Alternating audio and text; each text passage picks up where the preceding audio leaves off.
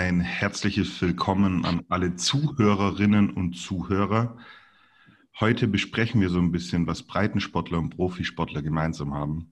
In dem Fall nichts Gutes. Prominenteste Beispiele sind momentan zum Beispiel Nikola Karabatic, der Weltklasse-Handballspieler, der einen Kreuzbandriss hat, oder Fonsi, also Alfonso Davis vom FC Bayern, hat sich auch verletzt. Sprunggelenksverletzung. Ähm, momentan habe ich recherchiert, dass von 18 Profivereinen der Bundesliga 34 Spieler verletzt sind. Und darum soll es heute ein bisschen gehen. Genauer gesagt soll es darum gehen, ähm, wie man sich nach einer Verletzung ernähren sollte. Ich begrüße jetzt erstmal Stefan und ähm, hallo Stefan.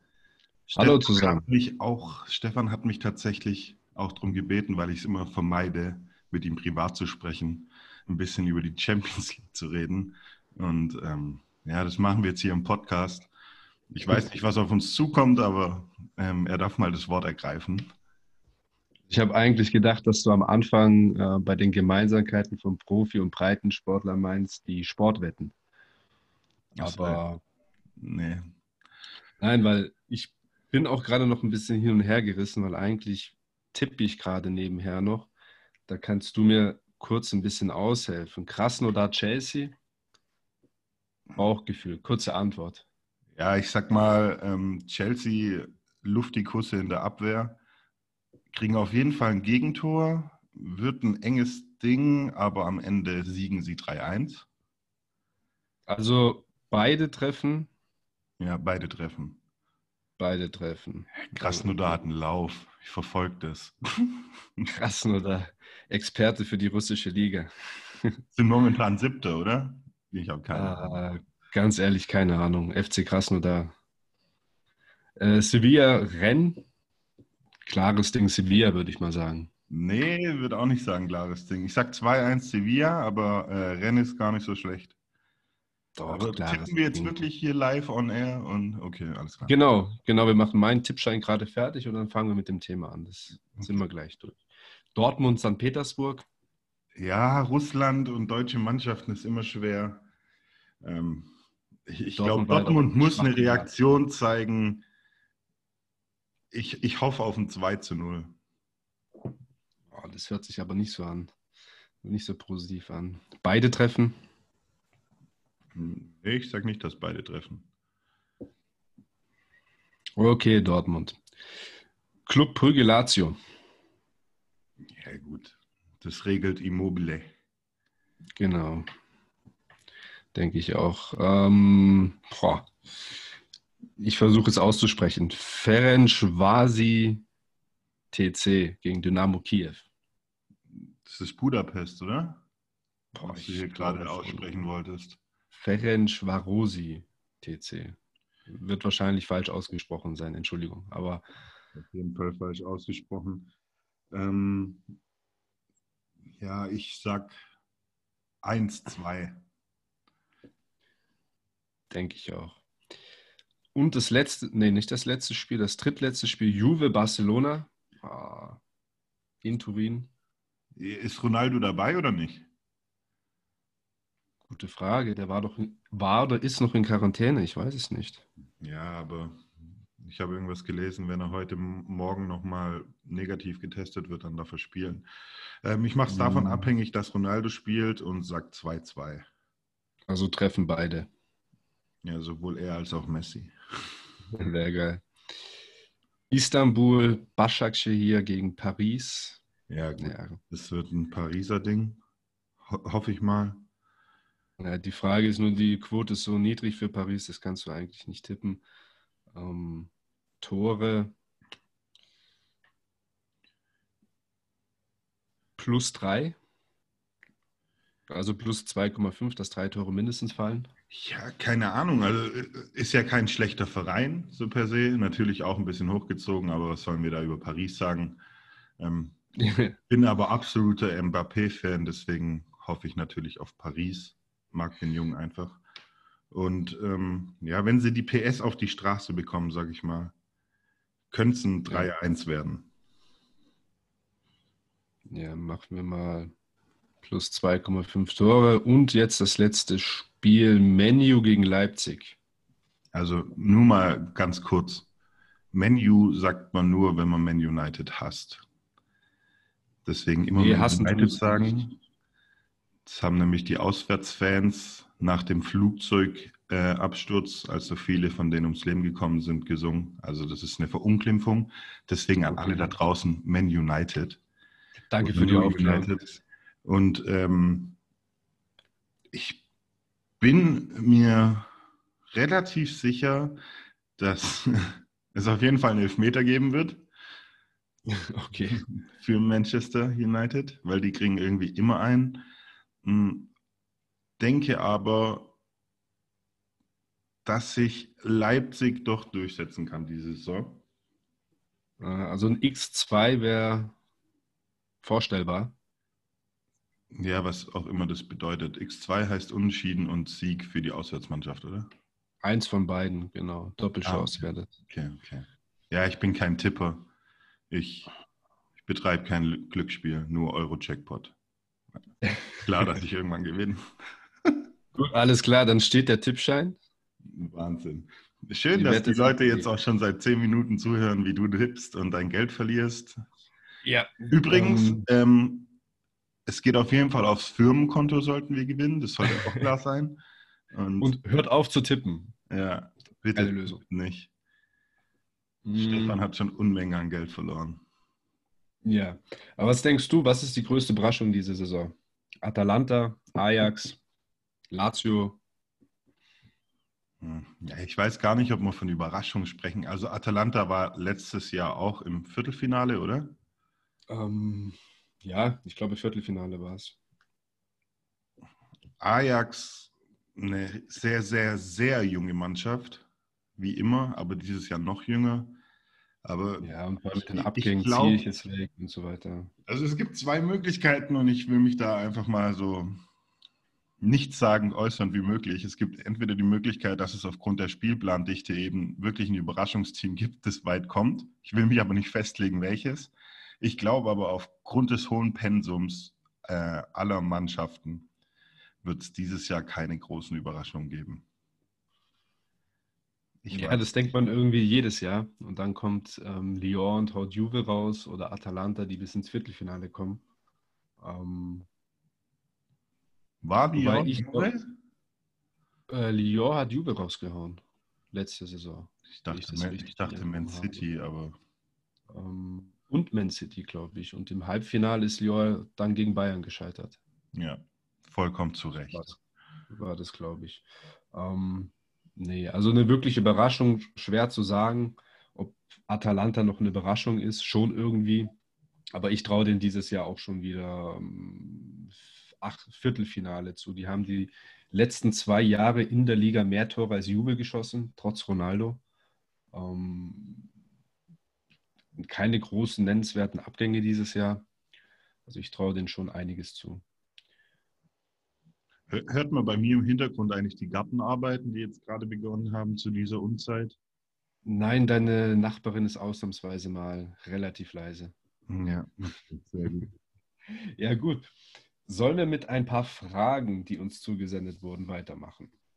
Dann kommen wir auch gleich mal zum Thema des letztigen Podcastes. Da schreibt der Oliver, ich habe seit fünf Jahren mit Patellasehnenschmerzen zu tun. Was kann ich tun? Ich möchte nicht ständig Tabletten, also damit meint er wahrscheinlich Ibuprofen und so weiter, nehmen. Ähm, ja, also im Grunde einen guten Therapeuten aufsuchen. Ja, mein erster Tipp ist einfach Tabletten weglassen. Ja, klar, das ist immer leichter gesagt als getan, aber ja, ähm, je nachdem, wie viele und wann und wie oft die eingenommen werden. Ähm, Ziel sollte es sein, natürlich Sport ohne Schmerzmittel machen zu können. Ähm, was gerade bei Patellasehnen-Schmerzen äh, meiner Erfahrung nach gut hilft, sind isometrische Übungen am Beinstrecker an der Maschine oder im Ausfallschritt. Auf jeden Fall ein Training des Soleus-Muskel, des tiefliegenden Wadenmuskels und ein Hüftbeugertraining ähm, das sind auf jeden Fall Dinge, mit denen ich gute Erfahrungen gemacht habe bei der Problematik. Jetzt darfst du nochmal isometrisch erklären, für alle, die das nicht wissen. Also isometrisches Krafttraining ist im Prinzip, du suchst dir eine Position im, in der Beinstreckermaschine aus, nahezu zum Beispiel gestrecktes Knie und hältst das Gewicht einfach dort. Es findet keine Bewegung statt. Ähm, du tolerierst die Gewichtsbelastung im Gelenk sozusagen. Das ist ein isometrisches Krafttraining. Im Ausfallschritt wäre es einfach, du gehst relativ tief um, und kontrollierst die Bewegung bzw. die Belastung und es findet keine Bewegung statt. Ähm, der Muskel verlängert und verkürzt sich also nicht. Gut. Wir haben noch eine weitere Frage von einem Zuhörer, der nicht namentlich genannt werden möchte. Und zwar schreibt er, ich kann ohne Ibuprofen aber nicht trainieren. In Klammer Bizeps-Sehnenentzündung. Was soll ich machen? Ganz ehrlich, einen guten Therapeuten aussuchen und so lange drumherum trainieren. Ja, wie gesagt, Ziel sollte es sein, Schmerz- und entzündungshemmende Medikamente äh, weglassen zu können. Und ja, möchtest du noch was ergänzen dazu sagen? Ja, also es bringt einfach generell nichts, beschädigte Muskulatur ähm, durchweg zu kontrahieren und zu strapazieren. Und dann muss man einfach in sauren Apfel beißen und schauen. Natürlich muss eine Lösung gefunden werden. Ähm, dafür gibt es Therapeuten, dafür gibt es ähm, sehr, sehr gute Physio. Und ähm, bis dahin einfach schauen, wie man am besten drumherum trainieren kann, wie du schon gesagt hast. Und mehr gibt es zu der Thematik gar nicht zu sagen. Also die Lösung ist es einfach nicht, sich vollzustopfen mit irgendwelchen Medikamenten und den Schmerz dann zu betäuben und eine kaputte Struktur noch weiter zu belasten. Das macht keinen Sinn. Also für uns ist das natürlich immer eine ähm, schwierige Frage, weil wir über einen Podcast nicht wirklich ähm, einen Plan und eine Therapie rausgeben können, was für jeden bei einer Bizepssehnenentzündung zu machen ist. Deswegen nur den Tipp, einen guten Therapeuten suchen. Ja, da braucht man ein bisschen Glück und auch vielleicht ein paar Kontakte und so lange drumherum trainieren, sozusagen. Auf Dauer sind Ibuprofen, Diclofenac und so weiter natürlich keine Lösung vor allem nicht, wenn es sich um äh, Hobbysport handelt. Ähm, das ist kein, kein guter Weg. So, dritte und letzte Nachricht. Ein unbekannter Schreiber schreibt, hey, super Podcast, vor allem Stefan ist mir sympathisch. Ja, was ich nur unterstreichen kann. Mhm. Finde ich auch, Stefan ist mir sympathisch. Ich, ich, um, glaube, jetzt, ich, ich glaube, jetzt hast du wieder Felix engagiert, dass er dir irgendwas schreiben soll. Das ist eine peinliche Nummer jetzt gerade, ganz klar. Aber ja, lassen wir es dabei. Tut, tut mir leid, der, der, Schreiber möchte nicht genannt werden. Ähm, daran halte ich mich. Ähm, ja, auf jeden Fall lasst uns gerne eure Erfahrungsberichte oder Fragen über verschiedene Podcast-Folgen zukommen. Wir können sie ja in Zukunft immer am Anfang ein bisschen äh, behandeln. Und ja, dann würde ich sagen, wir starten einfach mal mit dem eigentlichen Thema.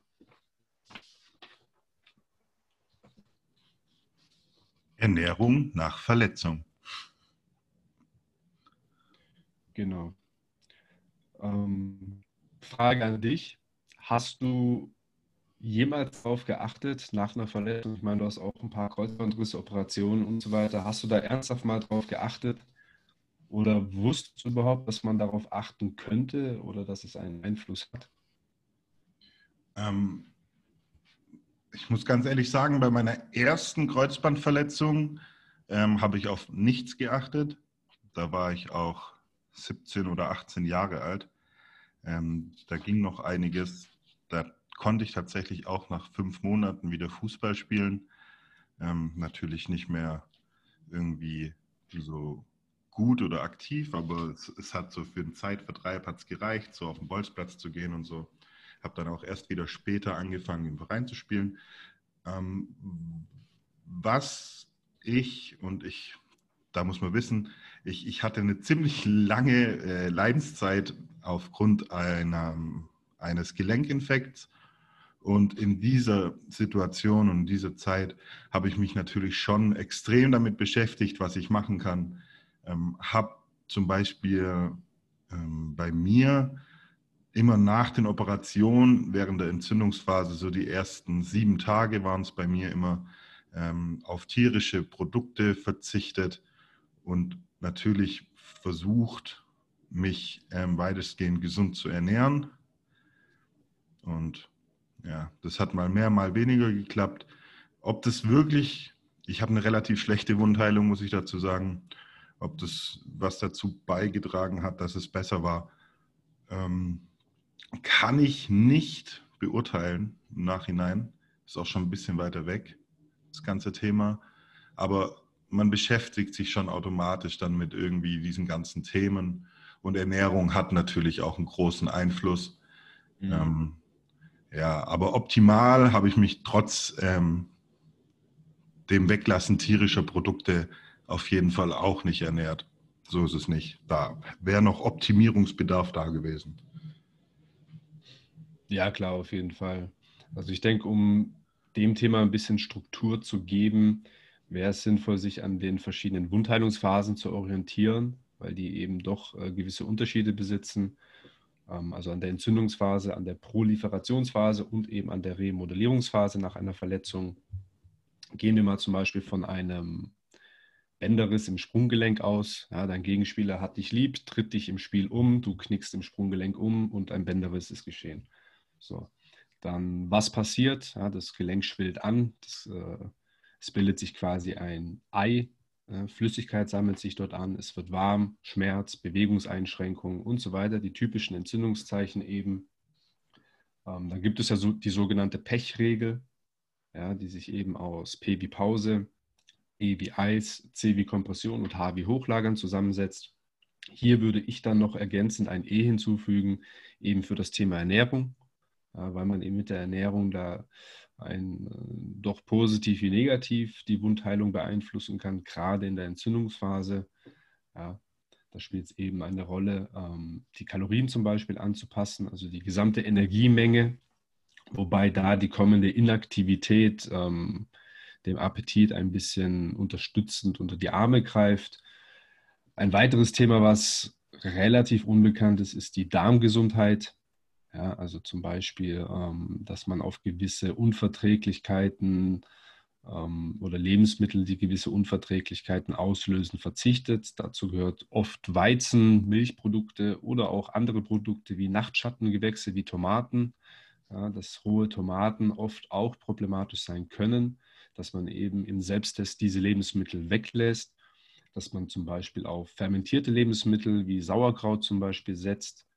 Ähm, eine Möglichkeit wären auch Probiotika als Nahrungsergänzungsmittel einzunehmen, um die Darmgesundheit zu unterstützen. Ähm, ich denke, damit wäre grundlegend, also auch unabhängig einer Verletzung viel gewonnen. Als nächstes wäre das äh, Hormon Testosteron hochzuhalten bzw. zu maximieren aufgrund der Tatsache, dass es das stärkste antientzündliche Hormon ist. Ja, also das wird vor allem die Männer unter uns interessieren, wie ähm, kann man Testosteron hochhalten bzw. sein natürliches ja, Maximum erreichen. Ja, das ist jetzt eine Antwort, die ist relativ unsexy. Das ist Schlaf, ähm, ausreichend guter Schlaf, es ist eine gute Ernährung und ein passendes Training dazu. Ja. Ähm, ein weiterer wichtiger Punkt wären eben Lebensmittel mit hoher Mikronährstoffdichte. Ja, dazu zählen zum Beispiel Grünkohl, Spinat, Rucola, Weißkohl, Karotten und so weiter. Also Lebensmittel mit einer hohen Mikronährstoffdichte und niedriger Kalorienmenge gleichzeitig wären eine Möglichkeit äh, zu präferieren. Eine weitere Möglichkeit, was weit bekannt ist, sind Antioxidantien. Ähm, hier hast du mich mal gefragt, Chris, nach dem Antioxidant Astaxanthin war das, glaube ich. Ist das korrekt? Richtig, richtig.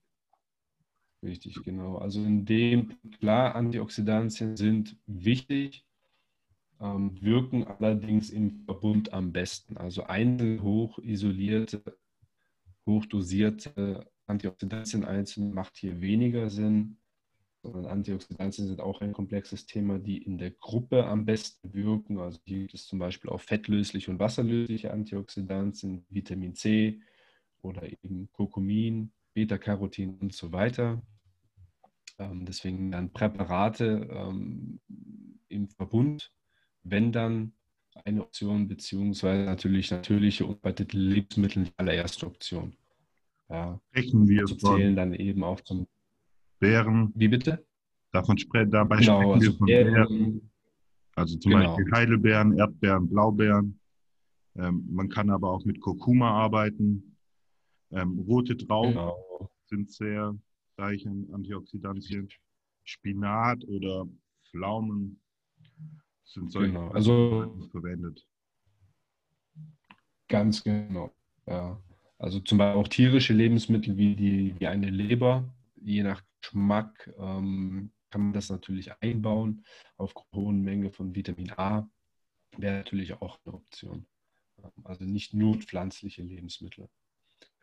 Als weiteren Punkt, ähm, was auch oft äh, ein Problem darstellt, sind die schnell und einfach verdaulichen Kohlenhydrate, vor allem ähm, in Süßgetränken, in Süßigkeiten und so weiter. Das eben für den Entzündungsprozess von Vorfällen auf komplexe Kohlenhydrate aus zum Beispiel Kartoffeln, Reis, Haferflocken oder Vollkornprodukte zurückgreift, da die eben die entzündlichen Prozesse positiv beeinflussen.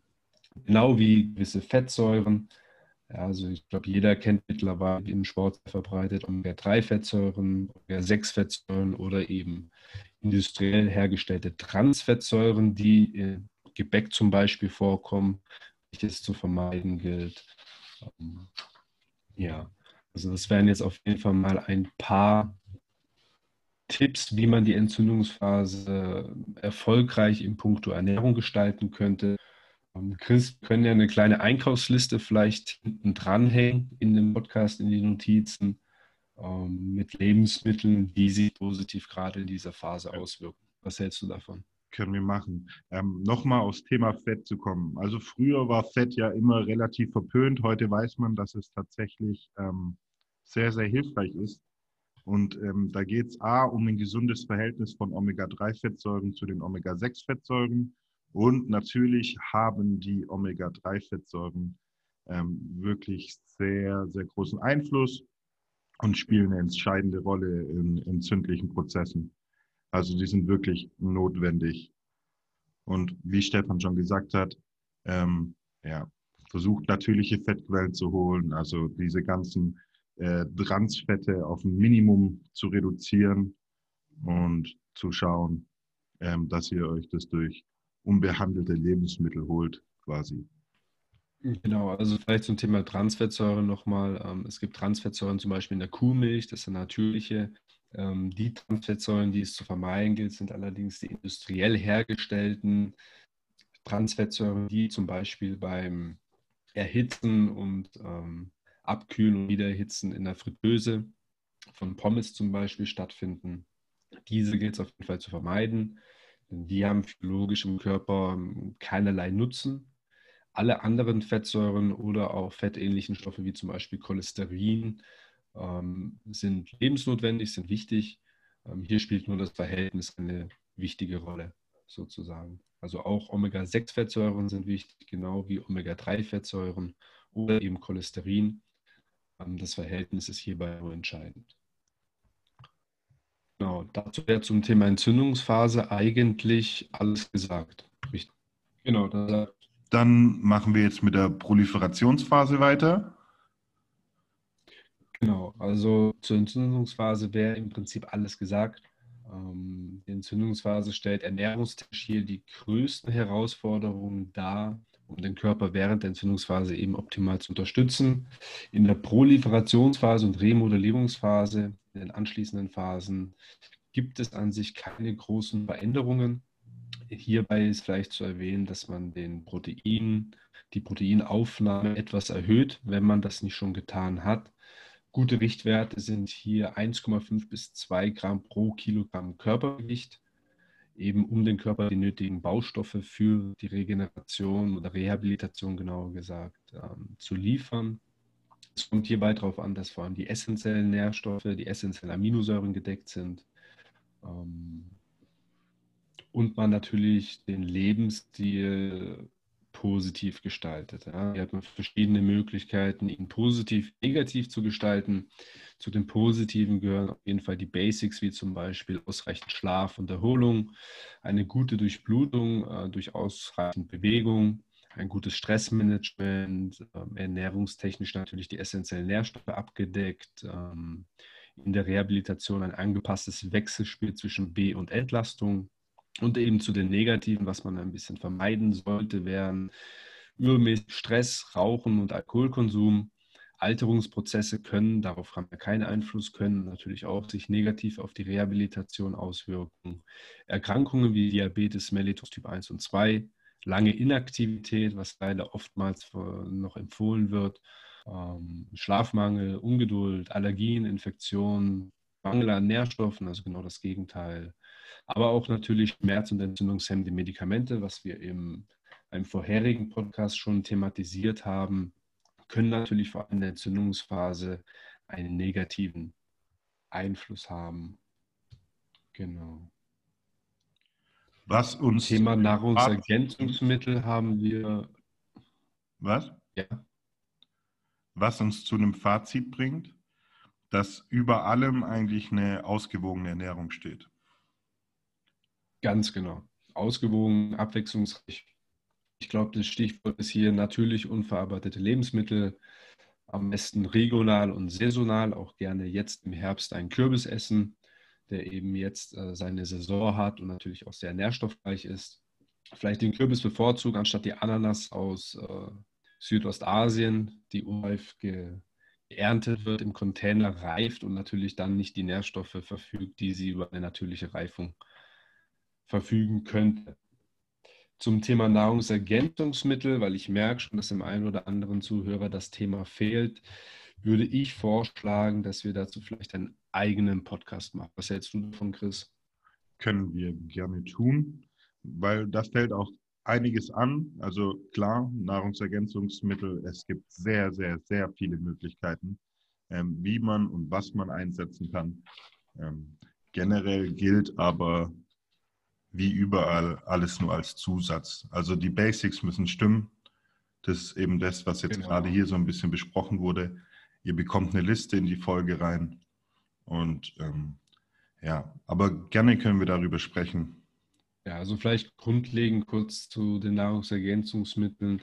Stellt euch das wie eine Prioritätenpyramide äh, vor. Ganz unten das Fundament bildet die Grundlage der Ernährung, also die natürlichen, unverarbeiteten und so weiter.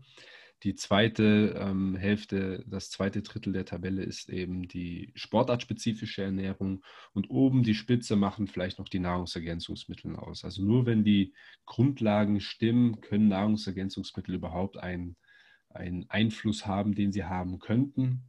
Es ist natürlich ein sehr großes Thema. Ähm, gerade Nahrungsergänzungsmittel bei Verletzungen sind abhängig der Wundheilungsphase und so weiter ähm, einzuteilen. Natürlich gibt es einzelne Wirkstoffe, wie schon angesprochen, Astaxanthin mit dem äh, Antioxidantien. Aber es gibt natürlich auch sehr viele andere wie Chondroitin, Glucosamin, die sehr weit verbreitet und bekannt sind. Aber ich denke, dem Thema widmen wir uns in einer separaten Folge nochmal, um dem gerecht zu werden. Absolut. Genau, also ihr könnt uns gerne schon mal vorab zu diesem Thema Fragen zukommen lassen, die wir dann am Anfang des dieses Podcastes eingehen werden. Aber an der Stelle würde ich das Thema jetzt nicht weiter ausführen. Genau, ich würde auch sagen, wir schließen das jetzt einfach auch noch äh, mit ein paar Ernährungstipps, die sich positiv auf die komplette Ernährung und letztendlich auch auf die Ziele jedes Einzelnen auswirken. Ähm, der erste hast du vorher auch schon angesprochen, aber nur um das mal nochmal zusammenzufassen, ähm, bevorzugt beim Kauf von Lebensmitteln regionale und saisonale Produkte, weil diese eben oft mehr Nährstoffe enthalten. Das gilt vor allem für Obst und Gemüse. Das sollte auch klar sein. Ähm, die meisten Lebensmittel sollten kühl, trocken und lichtgeschützt gelagert werden. Ähm, das verlängert nicht nur die Haltbarkeit, sondern ähm, stellt darüber hinaus sicher, dass die Lebensmittel eben nicht so viel Nährstoffe verlieren dann ganz wichtig, da sind Stefan und ich Kandidaten, wo wir auch besser darauf achten müssen. Ähm, zerkaue, uh, ja, ich bin Schlinger. Zerkaue äh, oder zerkaue dein Essen ausreichend, bevor du es runterschluckst. Das hat den Grund, ähm, mit großen Stücken wird der Magen-Darm-Trakt nur unnötig belastet. Ähm, als Richtwert gilt so 20 Mal kauen. Dann bin ich auch ein großer Fan, das mache ich immer. verwende zahlreiche Kräuter und Gewürze zum Kochen. Das hat einfach nicht nur äh, den Effekt, dass es besser schmeckt, sondern auch zahlreiche gesundheitliche Vorteile, da wir da viele sekundäre Pflanzenstoffe, Mineralien und Vitamine haben. Und achte beim Kauf und Verzehr von Obst und Gemüse auf den Reifegrad. Nur reifes Obst und Gemüse hatten die Zeit, diverse Nährstoffe in vollem Maß zu entwickeln. Eben nicht wie eine Ananas, die frühreif gepflückt wird und dann hier rüberkommt, sondern eher der Apfel aus dem Garten oder vom Bauern. Ja, genau. Also ich glaube, gerade die Ananas in Deutschland wird hauptsächlich aus Ghana importiert, wenn ich das richtig in Erinnerung habe. Bananen kommen hauptsächlich aus Peru. Und dann soll es eigentlich klar sein, dass wenn die Bananen grün in Peru geerntet werden, im Container reifen, ähm, dann im Lagerhaus vielleicht noch ein bisschen reifen, um dann natürlich perfekt gelb im Lebensmittelhandel erhältlich zu sein und ähm, dass diese, dass diese Bananen vielleicht nicht die Nährstoffdichte entwickeln konnten, wie die Bananen, die ausreichend am Baum ja, reifen konnten. Das ist, glaube ich, klar. Ja, das ist natürlich schon pervers, aber so ist das halt. Deswegen bevorzugt lieber regionale und saisonale Produkte, wie zum Beispiel den Kürbis in dieser Jahreszeit oder Äpfel. Ähm, dazu gibt es auch einige Tabellen. Vielleicht können wir auch was in die Notizen packen, wann welche Obst- und Gemüsesorten in Deutschland Saison haben. Ähm, an denen Schreib doch gleich einen Aufsatz. Ne? Was willst du noch alles in die Notizen packen? Ja, genau. ja, also zwei Dinge, die Einkaufsliste vielleicht und die Tabelle über die saisonalen und regionalen Produkte und dann war es das eigentlich auch. Oder? Ja, gehe ich mit, gehe ich mit. Gut. Dann würde ich sagen, machen wir die Folge tot. Poet, einfach ein Poet. Ja, dann ähm, danke für die Aufmerksamkeit. Stefan, gute Zeit. Ähm, an die Zuhörerinnen und Zuhörer, falls ihr Fragen habt, meldet euch. Vielleicht auch Themenwünsche, solche Geschichten.